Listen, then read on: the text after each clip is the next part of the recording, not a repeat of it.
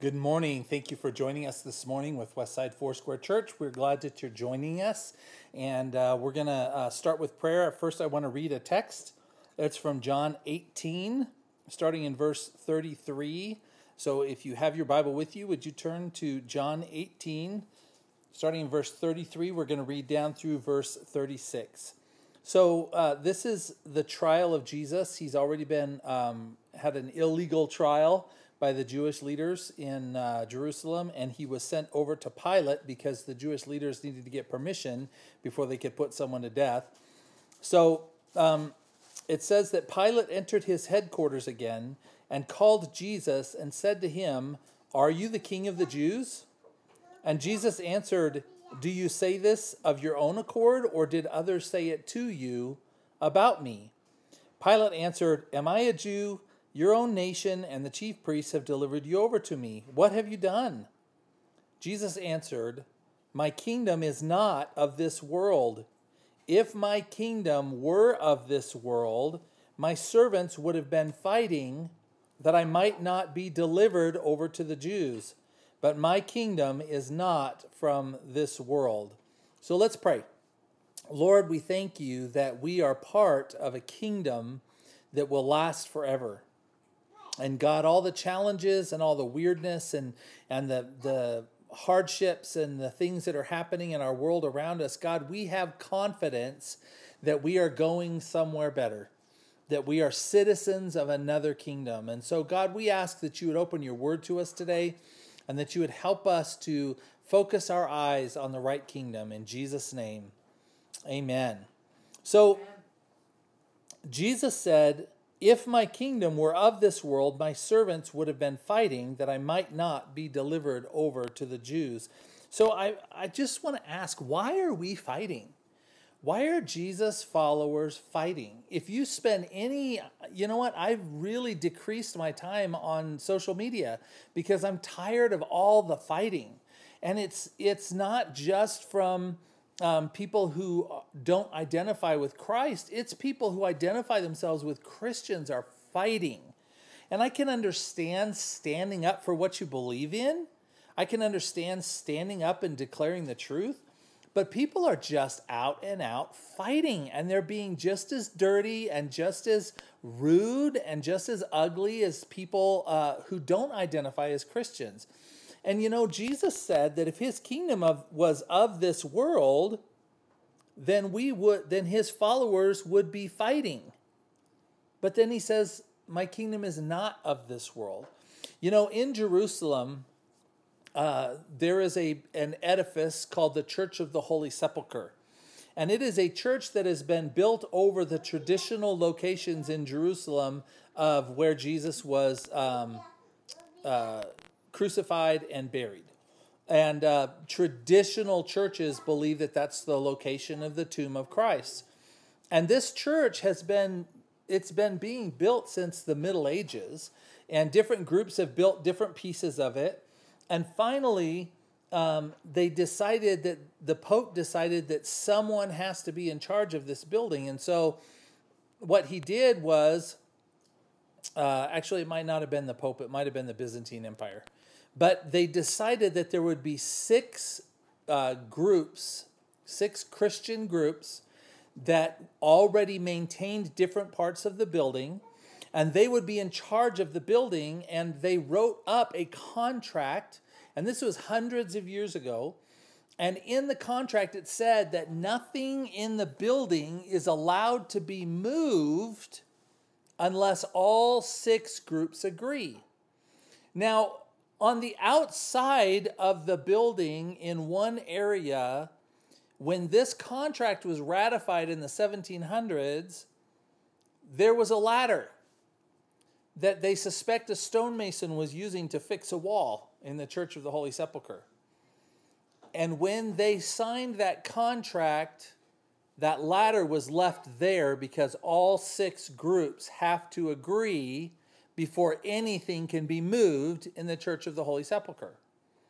And the six groups couldn't agree whether or not to move the ladder. And that ladder is still there today in 2020 at the Church of the Holy Sepulchre. There are sketches from before photography of that wall with the ladder sitting on there, and it's still there. In the 1990s, one of uh, some monks from one of the groups were protesting that another group was using a space in the Holy Sepulchre, and that monk was sitting on the roof of this space uh, protesting this other group. And he decided that it was too hot in the sun, so he moved his chair over a couple of feet into the shade, and it sparked riots and fistfights in the street between these groups because he had moved a piece of furniture without all the groups agreeing. And these are groups that claim to be followers of Jesus. And Jesus says, if my kingdom were of this world, my followers would be fighting. But my kingdom is not of this world. So, why are we fighting? Why are people who identify themselves as followers of Jesus fighting and angry? Well, I have a couple things that I, I couple theories, but the number one theory that I have is where is our hope? As people who claim to be followers of Jesus, where is our hope? If you turn with me to Matthew 6, starting in verse 9, uh, 19, and again, if you have your Bible, I would like you to turn there. There's something about actually turning to a place in the Bible. Matthew 6, starting in verse 19. Jesus told the people that were listening to him, Do not lay up for yourselves treasures on earth, where moth and rust destroy, and where thieves break in and steal. But lay up for yourselves treasures in heaven, where neither moth nor rust destroys, and where thieves do not break in and steal. For where your treasure is, there your heart will be also. And I suggest that the reason why people are fighting is because their heart is in the wrong place. The reason why people are being ugly and rude is because their heart is invested in the kingdom of this world. Now, listen, I'm not blind to what's going on in politics. I'm not blind to what's going on in our country. I am actually quite attentive to the things that are going on in our country and attentive to the various philosophical conflicts that are taking place in our nation right now. I'm attentive to what's going on with COVID and how that has just turned our populace into it, it might as well be a, just a pile of dry sticks. And then with the horrible things that have happened with the racial uh, divide and the, and the disregard that some people have had for um, other human beings, it's just set it aflame. And I'm very, very well aware of the conflict between with COVID, keeping people safe and not giving up our constitutional rights. I'm very aware of what's going on. But as followers of Jesus, we have to be very, very careful how we go about standing up for what we believe. And I think, again, the reason that people have been getting so angry is that their heart is invested in the kingdoms of this world and Jesus says, don't lay up for, your tre- for yourself treasures in this world. He says, lay up for yourselves treasures in heaven. So, what does that mean? Does that mean we ought to ha- not have money? No, by lay up, he means taking your extra and putting it aside. And really, he's talking about putting your heart and your hope in the treasures of this world. And Jesus says that we're not supposed to do that. Now, the people in the world are not going to understand what we believe in. They're just not. And they're not going to just go along with what we believe in, too. There's some very, very strong philosophical differences between what we believe from a scriptural point of view and what many people in the world believe. There are huge divides philosophically between those. And Jesus said in 1 John 3 he said, See what kind of love the Father has given to us that we should be called the children of God, and so we are. That is our identity. We are God's children. And then he says, John says, the reason why the world does not know us is that it did not know him. Behold, we are God's children now, and what we will be has not yet appeared. But we know that when he appears, we shall be like him, because we shall see him as he is. And everyone who thus hopes in him purifies himself as he is pure. What John was saying is that our hope is not in this world. The, the world doesn't recognize us, they don't know us because they don't know Jesus. And our hope is that Jesus is going to appear, and when he does, we will see him as he is. And guess what? What we will be will also appear. So our hope is not in tomorrow, it's not in um, the economy of the United States next year. Our hope is in Christ. Our hope is that He is going to appear and come and take us home. And because of that, we purify ourselves as He is pure. And one of the ways that we purify ourselves is not letting our hearts get entangled in the kingdoms of the world. Now, listen, we have to function in this kingdom, and we're going to talk about that in just a minute how we're supposed to function in this kingdom. So, I'm not saying that we pull ourselves out of the world. Even the Bible says we don't pull ourselves out of the world. I'm not talking about that we don't make wise choices with money. I'm not talking about that we, you know, we don't become monks and I'll go disappear to a cave somewhere. What I'm saying is, while we're functioning in the kingdom of the world, where is our heart? Where is our heart invested? Is it invested in the kingdoms of this world? Or if the United States falls or collapses or our economy falls, are we going to be okay because our hope is invested in something that goes beyond this kingdom? You know, there's a there's a picture in the Old Testament um, where the, the Jewish nation were taken captive by Nebuchadnezzar, the king of Babylon, and they were taken into captivity in Babylon. They were removed from Jerusalem, they were removed from the Holy Land, and it happened because of their sin. God allowed them to be taken into captivity in Babylon. And God raised up for himself a prophet named Jeremiah at that time. And Jeremiah prophesied over the, um, the people that were going to Babylon. And right in here, there is a passage um, in Jeremiah 29, and within this passage is Jeremiah 29 11. And this is a great Christian greeting card verse. This is in probably more Christian greeting cards than any other verse, including John 3:16. This greeting card is uh, verse is constantly used um, to build people up. And so it says, God tells his people, For I know the plans that I have for you, declares the Lord, plans for wholeness and not for evil, to give you a future and a hope. That is a great, great promise from God. But you know what? We really need to look at that in context. Anytime you see a verse by itself, I urge you to take your Bible out, look it up, and read the context of that verse. Let me start in Jeremiah uh, 29, verse 4. So these Jews had been taken to Babylon out of the Holy Land and Jeremiah says to them, Thus says the Lord of hosts, the God of Israel, to all the exiles whom I have sent into exile from Jerusalem to Babylon. He says, Build houses and live in them, plant gardens and eat their produce.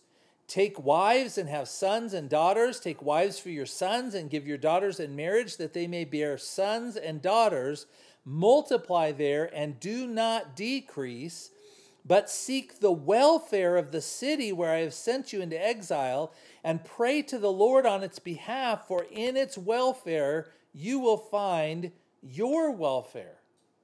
And you know, this is a picture of those of us who've given our lives to Jesus, but we have our hope in a coming kingdom.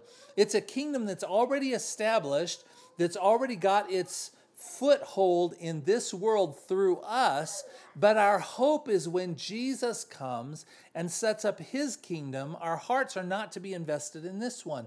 And you know, just as God told the, the exiles in Babylon, he said, Do business, build homes, have families, pray for the welfare of these foreign cities that you're going to be in because when it goes well with these cities, it will go well for you as well.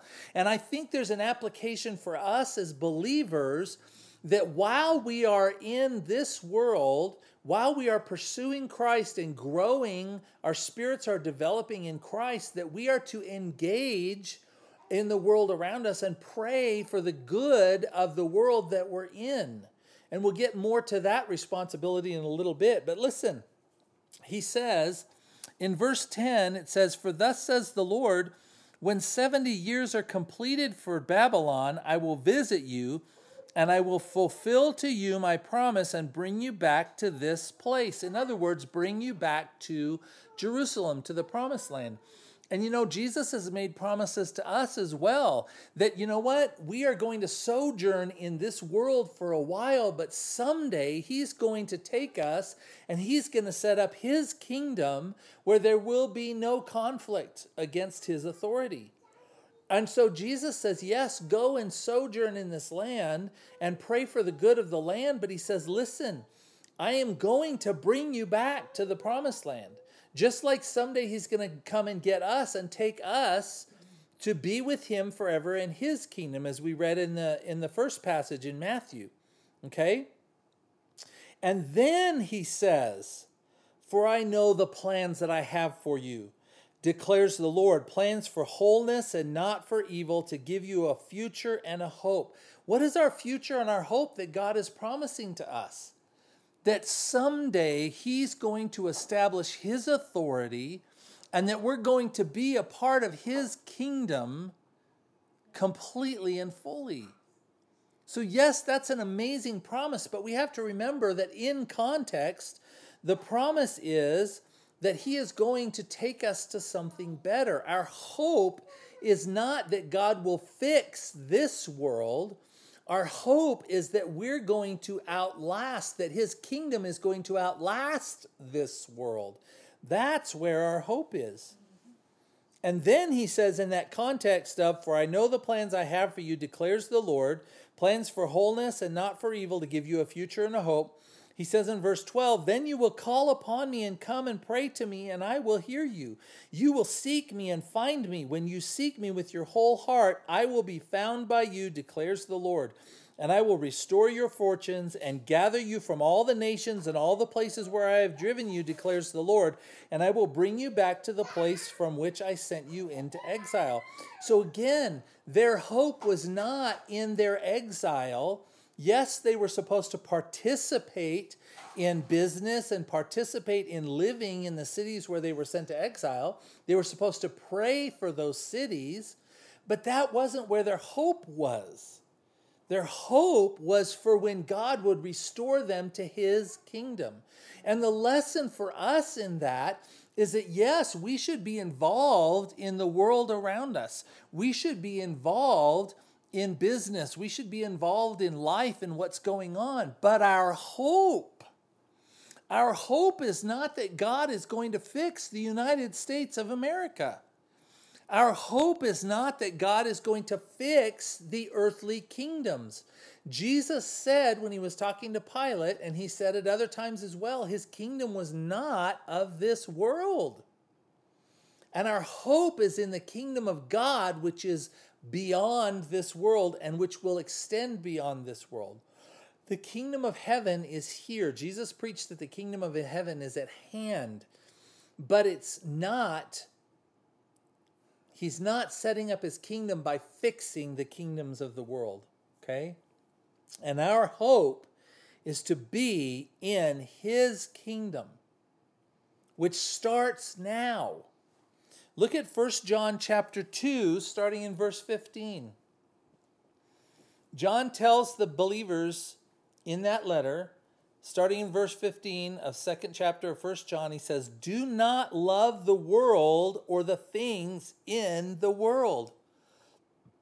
Does he say get out of the world? No. Does he say hate the world? No. He says do not love, do not agape. The original Greek word there is agape. Do not agape. Don't give your heart to the things of the world. If anyone loves the world, the love of the Father is not in him. Dare I suggest that that's why some of these people are so angry? Because if they love the world, the love of the Father is not in them. So that's not a condemnation. That's a, a plea for us to turn aside from loving the things of the world and giving our hearts back to the Father. Verse 16 For all that is in the world, the desires of the flesh and the desires of the eyes and the pride in possessions, is not from the Father, but is from the world. And the world is passing away along with its desires. But whoever does in the present, whoever does the will of God abides forever. I believe that one of the reasons why people are so angry is that their hearts are invested in the things of the world. And when we do that, we are no longer walking in the love of the Father. And it's evident because what comes out of people is anger and malice and rudeness and hatred. Listen, the kingdom of God is at hand. That's what Jesus taught. And that's what he taught his disciples to teach. He said, Go throughout the land and tell them that the kingdom of heaven is at hand. At hand means it's within reach. The kingdom of heaven is at hand. Jesus established his kingdom all a kingdom is, is the dominion of the king.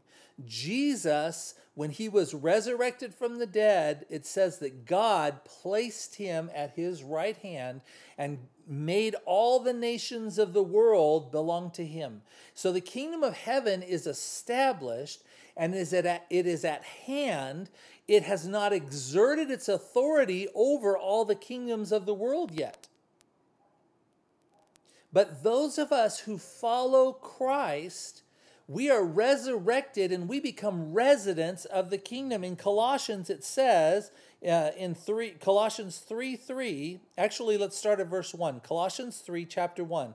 It says, If then you have been raised with Christ, seek the things that are above, where Christ is seated at the right hand of God. What is he saying? He's saying, Seek the things of the kingdom, not the things of the world. Verse 2 Set your mind on the things that are above, not on things that are on earth. For you have died, and your life is hidden with Christ in God. That means right now, your life in Christ is hidden with Christ in God right now. And where is Christ? It says in verse 1 He's seated at the right hand of God. So there is some aspect of our resurrected life with Jesus in which we are actually present in Christ at God's right hand right now. We are citizens of His kingdom, we are God's children, and we are present with Christ in God's presence right now, even while in our bodies we're walking around on this earth.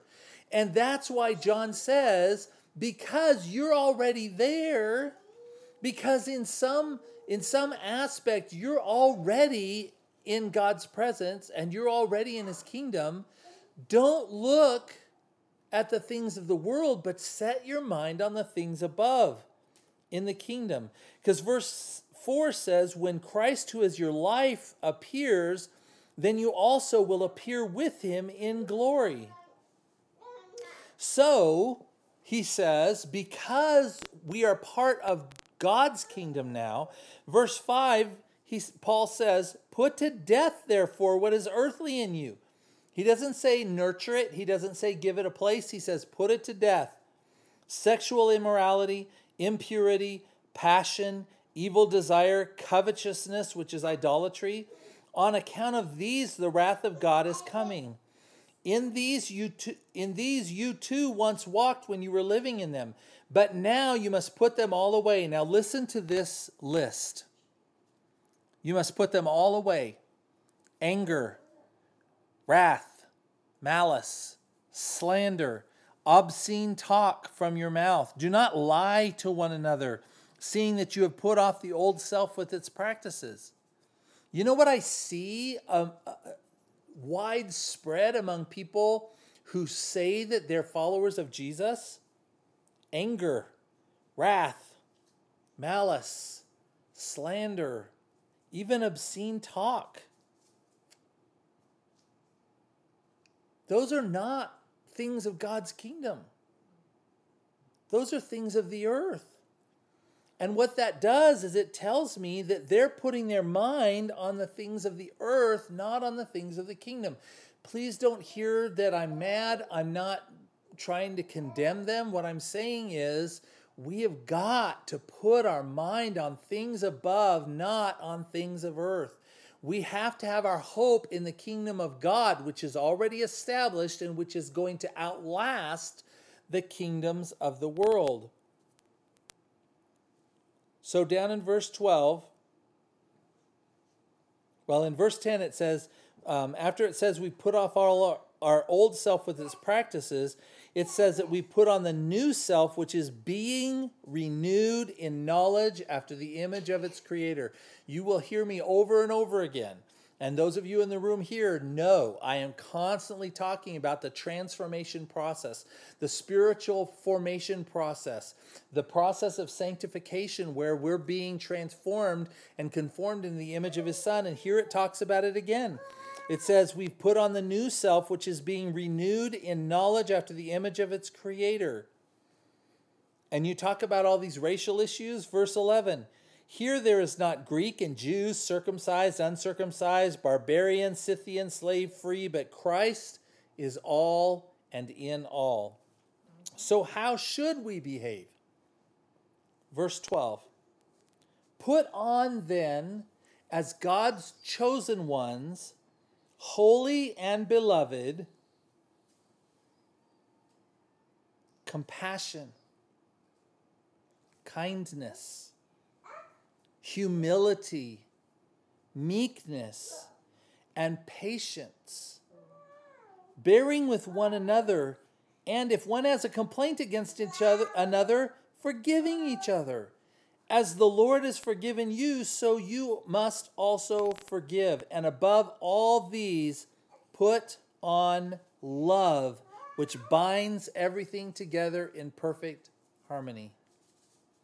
If we have our mind set on things above, if we're walking according to the Spirit and not according to the flesh, we will not be walking in anger, wrath, malice, slander, obscene talk.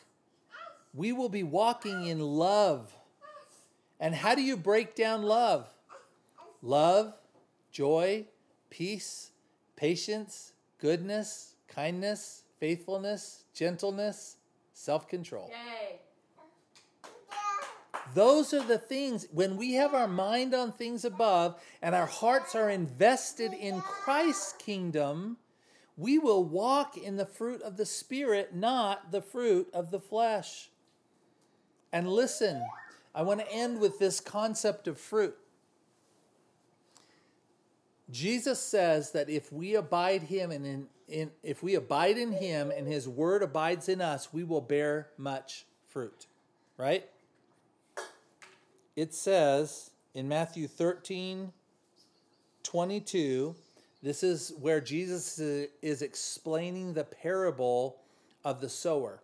So the sower goes out to sow seed and he sows good seed. Some of it lands among rocks, some of it lands among thorns where it springs up really quickly, but then is choked out by the thorns. Some of it lands on the hard road, so it doesn't show any growth at all, and some lands on good soil. And so the disciples came and asked him to explain that parable to him to them. And he said to them that that parable, in essence, he said this parable is a key to understanding parable. And he said in verse 22, he says, As for what was sown among thorns, This is the one who hears the word. Okay? So this is someone who hears the word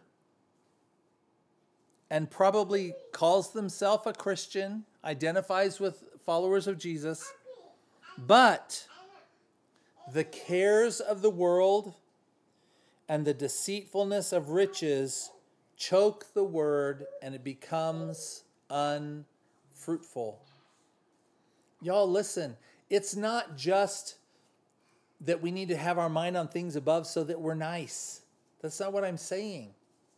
According to this parable, if our heart is invested in the cares of the world and the deceitfulness of riches, it chokes God's word out of us and we are unfruitful.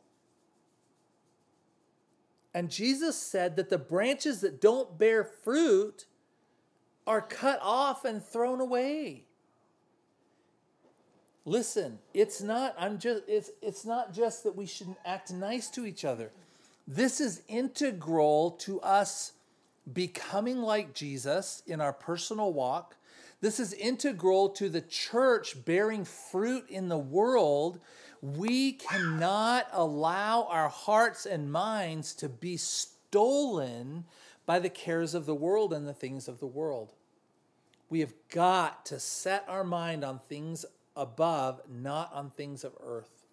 We've got to have our hope in Christ's kingdom that is going to outlast this kingdom. Because you know what? If Jesus tarries, the truth is that America is not going to last forever. Like every other nation on the face of the earth except one, it will pass on. It will collapse. It will be replaced by something else. And if all of our hope and all of our affection and all of our energy is invested in an earthly kingdom, we won't bear fruit. And we'll be crushed and horrified when this nation falls. And I don't know if it will fall. Jesus may come back before then. I hope so. It may be our children or our grandchildren that face it. I don't know. But you know what? We've got to invest our hope in the kingdom that doesn't fail.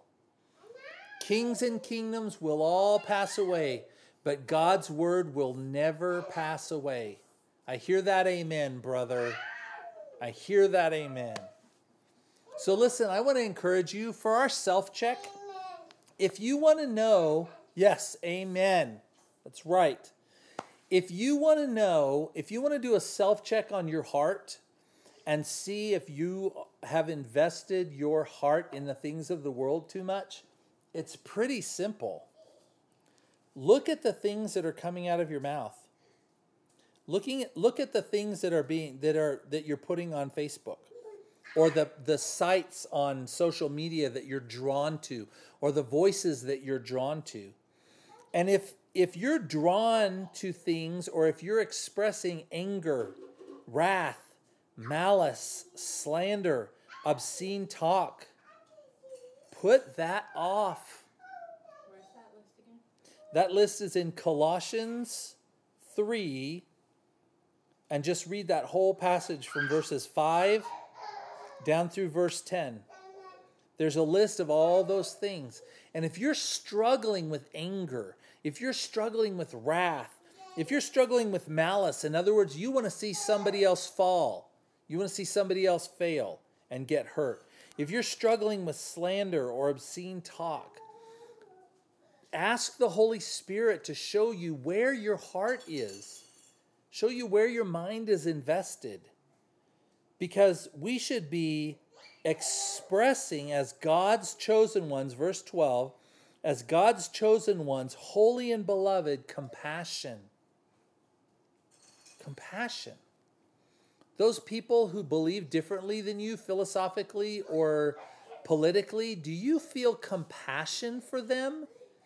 That they're lost and that they're blinded to reality and truth? Do you feel compassion for that? Kindness? Are you kind to people who don't deserve it? humility, meekness, patience, bearing with each other, forgiving each other. That is the fruit of someone who has their mind set on things above. So I want to encourage you, and I'm going to do the same thing. This week, let's do a self check. What kind of words are coming out of my mouth? Angry words or kind words? What kind of feelings am I am I dealing with? Are they feelings of malice, hoping that someone falls and is is hurt, or is um, somehow um, punished, or am I dealing with feelings of compassion for people who are lost and and confused?